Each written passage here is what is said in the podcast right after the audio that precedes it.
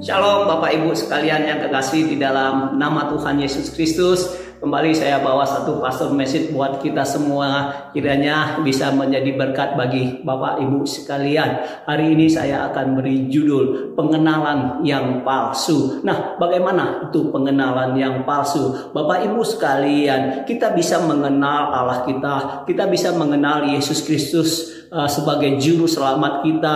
Kita bisa mengenal dia karena dia adalah juru selamat kita.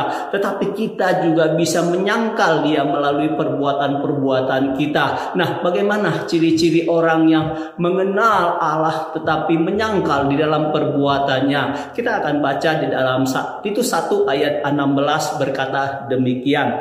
Mereka mengaku mengenal Allah, tetapi dengan perbuatan mereka, mereka menyangkal Dia mereka keji dan durhaka dan tidak sanggup berbuat baik. Nah, Bapak Ibu sekalian, mungkin banyak orang bisa mengenal Allah dengan benar, tetapi apakah mereka sudah uh, melakukan uh, janji-janji Tuhan, melakukan perintah-perintah Tuhan dengan baik. Mereka tidak menyangkal Allah itu sendiri melalui perbuatan-perbuatan mereka. Banyak orang kita melihat bahwa kenal Allah, ya kenal Allah. Tetapi di dalam kelakuan mereka, di dalam perbuatan mereka, mereka sering kali menyangkal Allah itu sendiri. Nah, bagaimana ciri-ciri orang yang mengenal Allah tetapi menyangkal di dalam perbuatannya? Yang pertama, kita melihat di dalam Titus 1 ayat 10 dikatakannya demikian. Hidup tidak tertib dan omongannya sia-sia dan menyesatkan pikiran orang. Nah, Bapak Ibu sekalian, mari kita koreksi hidup kita. Apakah saat ini kita hidup tidak tertib?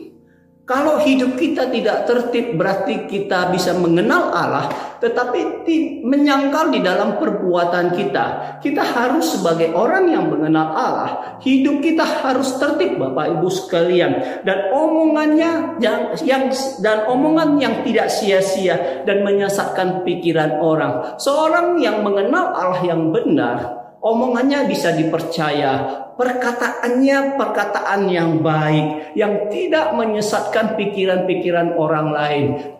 Jadi kita yang mengenal Allah yang benar adalah perkataan kita adalah perkataan-perkataan yang baik yang tidak menyesatkan pikiran orang lain. Nah, ciri orang yang kedua dikatakannya di dalam Titus 1 ayat 11 uh, eh, pengacau ya. Mereka yang pengacau banyak keluarga mengajar yang tidak benar untuk mendapatkan keuntungan. Seorang yang mengenal Allah tetapi di dalam perbuatan mereka, ya, mereka berbicara berkata-kata membuat kekacauan ya merusak rumah tangga orang bergosip ya e, menyatakan orang yang salah padahal dia yang salah gitu jadi perbuatan yang tidak baik Apalagi dikatakan di sini pengacau banyak keluarga, artinya pemecah belah keluarga yang baik, ya. Kemudian dikatakannya bahwa e, mengajar yang tidak benar untuk mendapat keuntungan. Nah, banyak kita yang mengenal Allah, tapi kita waktu kita mengajar, kita mengharapkan upah. Kita mengharapkan upah. Nah, ini dikatakan bahwa kita mengenal, tetapi kita menyangkal dia Bapak Ibu sekalian.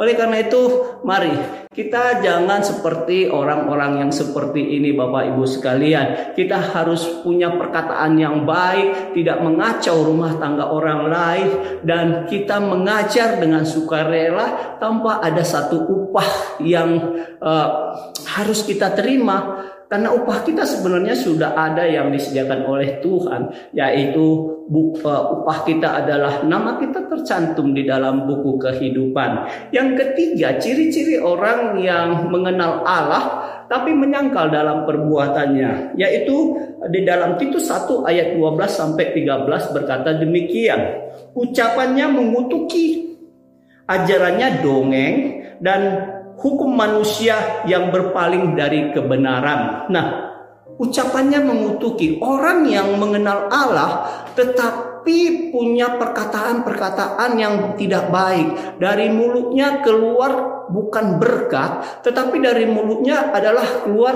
kutuk bagi orang lain. suka mengutukin orang lain, bukan suka memberkati orang lain. Nah, ini adalah tandanya orang yang mengenal Allah dan menyangkal di dalam perbuatannya. Kemudian dikatakannya bahwa ajarannya dongeng. Ajaran-ajaran yang dilakukan, eh, yang dikatakan sama orang itu merupakan semua dongeng-dongeng, bukan firman Tuhan. Mungkin ada sedikit firman Tuhan yang masuk, tetapi pada dasarnya itu adalah dongeng. Kalau kita memberitakan firman Tuhan, Bapak Ibu sekalian, itu harus ada tentang kebenarannya, harus ada tentang keselamatannya, harus ada tentang kehidupan yang kekal. Sehingga orang waktu mendengar kita berbicara, orang bisa uh, mengerti akan kehidupan yang kekal itu. Bukan yang kita ajar adalah dongeng-dongeng-dongeng demikian. Nah kemudian dikatakannya bahwa hukum manusia yang berpaling dari kebenaran. Jadi hukum manusia yang berpaling dari kebenaran itu adalah perkataan-perkataan yang tidak baik. Hukum yang sudah ditentukan itu berpaling pada kebenarannya. Artinya hukum itu disesatkan. Nah, orang yang demikian, orang yang mengenal Allah demikian tetapi menyangkal dalam perbuatannya adalah orang-orang yang punya ciri demikian. Jadi hidupnya tidak teratur, omongannya sia-sia, menyesatkan pikiran orang, ya, pengacau, perkataannya mengacau banyak rumah tangga orang lain. Kemudian hidup mengajar untuk memperoleh satu keuntungan. Kemudian dikatakannya perkataannya mengutuki bukan memberkati dan acaranya menyimpang dari ajaran firman Tuhan. Inilah apa yang dikatakan di dalam itu satu ayat 16 tadi dikatakannya bahwa mereka mengaku mengenal Allah, tetapi dengan perbuatan mereka, mereka menyangkal Dia. Mereka kecil dan durhaka dan tidak sanggup berbuat baik. Nah, Bapak Ibu sekalian, ini adalah ciri-ciri orang yang mengenal Allah, tetapi dalam perbuatannya menyangkal Dia ya hidupnya kecil katanya dan tidak sanggup untuk berbuat baik. Nah, kita sekalian Bapak Ibu sekalian, jangan kita termasuk di dalam uh, kelompok yang orang-orang yang demikian, orang yang mengenal Allah tetapi di dalam perbuatannya dia menyangkal Allah itu sendiri. Jadi Bapak Ibu sekalian, mari kita harus mengenal Allah lebih sungguh-sungguh lagi dan melakukannya di dalam kehidupan kita sehari-hari. Hidup benar dan hidup sesuai dengan firman Tuhan. Terima kasih Tuhan Yesus memberkati kita semua. Amin.